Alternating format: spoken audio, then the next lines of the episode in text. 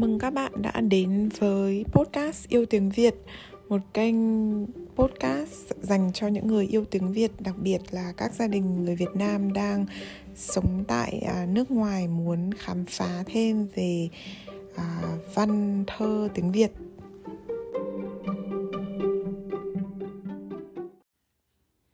Chào các bạn, hôm nay là sáng thứ ba và mình lại chơi với em An à, chuẩn bị đọc sách cho em. Hôm nay mình mở, vừa mua cho em một bộ đồ chơi là bộ máy pha cà phê bằng gỗ.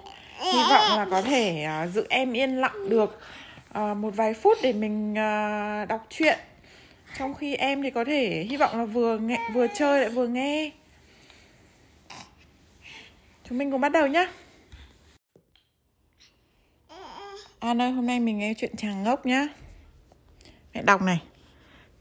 Chàng ngốc Ngày xưa, ngày xưa ở xứ nọ có ông vua sinh hạ được hai cô công chúa. Nhà vua rất yêu thương các con mình. Ngày qua tháng lại, hai công chúa đã đến tuổi cập kê. Một hôm, vua gọi người con gái thứ nhất ra hỏi rằng Con sống với cha, có chồng rồi con nhờ ai? Công chúa đáp, con sống với cha, có chồng rồi con nhờ cha. Nhà vua gọi công chúa thứ hai ra và cũng hỏi con như vậy. Công chúa trả lời, con sống với cha, có chồng rồi con nhờ chồng. Nhà vua nghe con nói thế vô cùng giận dữ, vua thét lớn, trà quân bất hiếu phản chắc, hãy đẩy nó đi xa và gả nó cho một thằng vô gia cư chẳng nghề ngỗng gì để cho nó nhờ chồng. Vua nói dứt lời công chúa thứ hai bị đẩy đi luôn.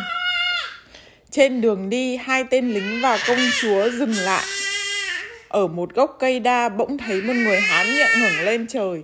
Tên lính lấy làm lạ hỏi rằng, tại sao ngươi lại ngồi như vậy? Người ấy trả lời, tôi ngồi há miệng chờ quả đa rụng xuống, khỏi phải đi lượn mất công. Hai tên lính định cả công chúa cho người ấy, nhưng một tên chợt nói, nó ngồi như vậy cũng là có nghề đấy chứ rồi chúng lại giải công chúa đi tiếp đi được một quãng cả toán đạp lên một vật cựa quậy, nhìn kỹ ra đó là một người đang nằm dưới lớp lá đa, chỉ còn có cái đầu là chừa ra ngoài. Một tên lính bèn hỏi, nhà ngươi làm gì đấy? Người ấy trả lời, tôi vô gia cư, vô nghề nghiệp, nằm ở đây chờ chết. Hai tên lính vô cùng mừng rỡ, liền gả ngay công chúa cho. Người ấy chính là chàng ngốc. Khi hai tên lính đã về, chàng ngốc vẫn nằm yên đó, chẳng nói chẳng rằng. Công chúa gạt hết lá đa phủ trên người rồi đỡ chàng dậy. Từ đó hai người thành vợ thành chồng, họ sống dưới gốc đa bên cạnh tảng đá. Đến một ngày nọ, công chúa nói với chàng ngốc rằng, bây giờ ta phải làm nhà ở, chàng ở nhà, tôi đi tìm mua gỗ, mẹ tôi có một cái rổ may, đợi khi tôi về chàng mới được mở ra. Công chúa đi rồi, chàng ngốc quên lời dặn, tò mò tò mò đi lục tìm rổ may của công chúa ra xem. Trong rổ toàn là vải vụn, giữa rổ lại là cục gì đỏ đỏ vàng vàng.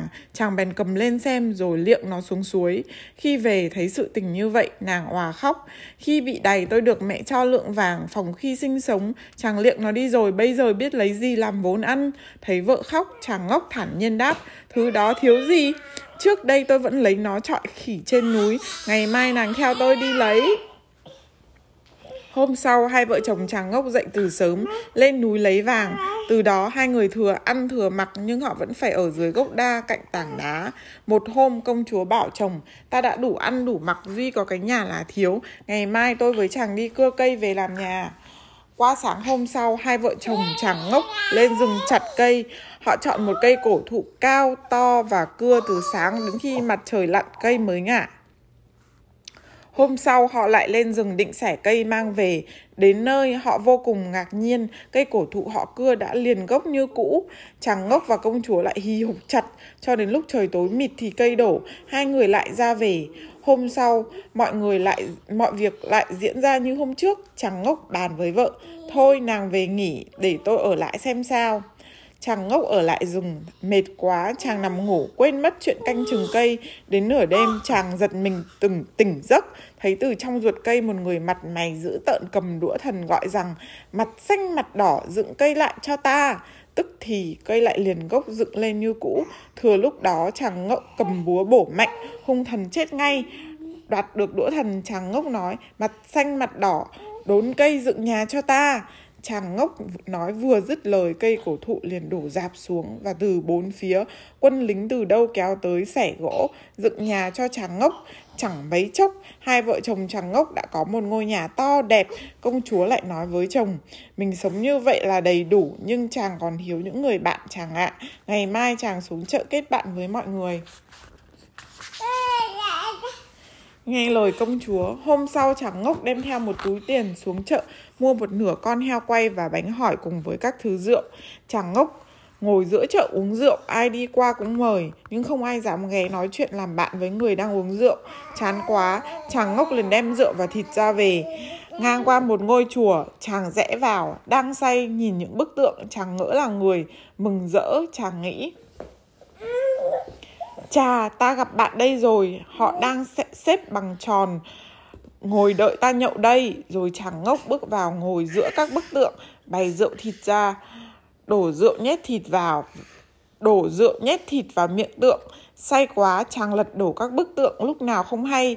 Về đến nhà, chàng ngốc vui vẻ nói với vợ rằng, tôi đã gặp rất nhiều bạn hữu mình ạ. À. Công chúa rất mừng là chồng đã có bạn. Mấy hôm sau, dưới chợ bỗng nhiên xôn xao, kẻ qua kẻ lại rất đông, lấy làm lạ. Công chúa nói, dưới chợ chắc có chuyện gì, chàng thử xuống coi xem. Chàng ngốc đi ngay, qua ngôi chùa trước mà mình đã vào, chàng ghé vào thăm mấy người bạn cũ rồi mới đi tiếp. Thấy những bức tượng còn lăn ngửa lăn nghiêng, chàng ngốc bảo, Chà, nhậu từ bữa hôm mà tới bữa nay còn say sao? Thôi dậy nào. Tức thì những bức tượng được đỡ dậy. Bất chợt có một toán lính ảo tới hỏi. Thưa ngài, ngài đã dựng được các bức tượng phải không ạ?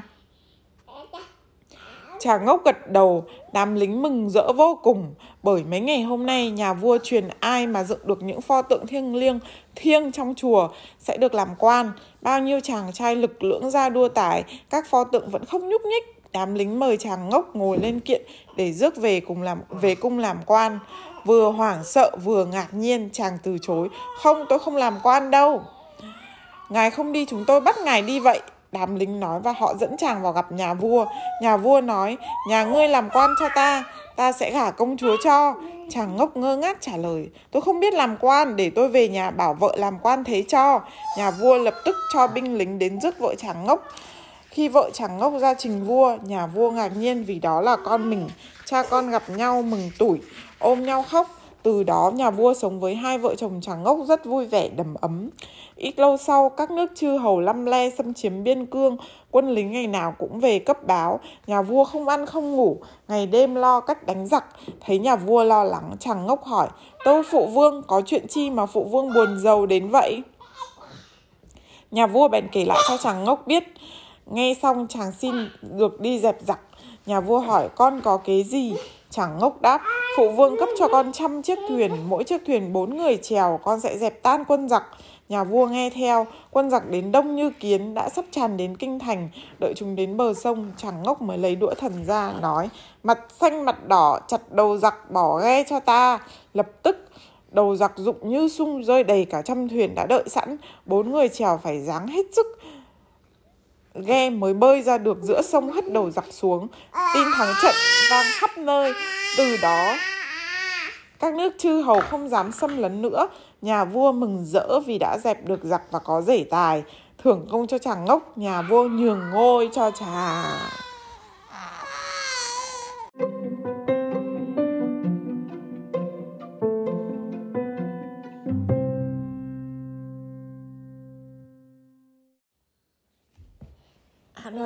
Cho con một nghe một bài đồng dao nhá Một bài ngắn thôi bởi vì chuyện vừa nãy dài rồi nhá Được à?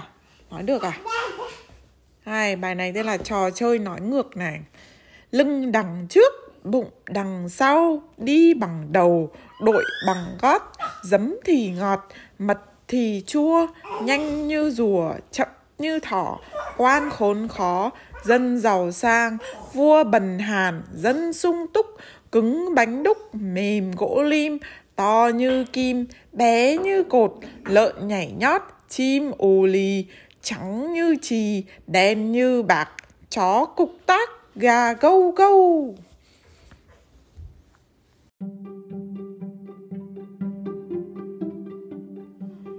Các bạn vừa nghe tập 18 của podcast à, Yêu tiếng Việt. Mọi góp ý, bình luận và à, đề xuất cho podcast về nội dung à, đọc cho các bé hoặc nếu bạn và bé nhà bạn muốn tham gia podcast à, cùng đọc với mình và em an nhà mình thì các bạn có thể liên hệ với mình qua email by thương trần at gmail.com viết tiếng Việt là b y dài thương trần a còng gmail.com à, một lần nữa cảm ơn các bạn và hẹn gặp lại các bạn trong các tập tiếp theo an chào mọi người.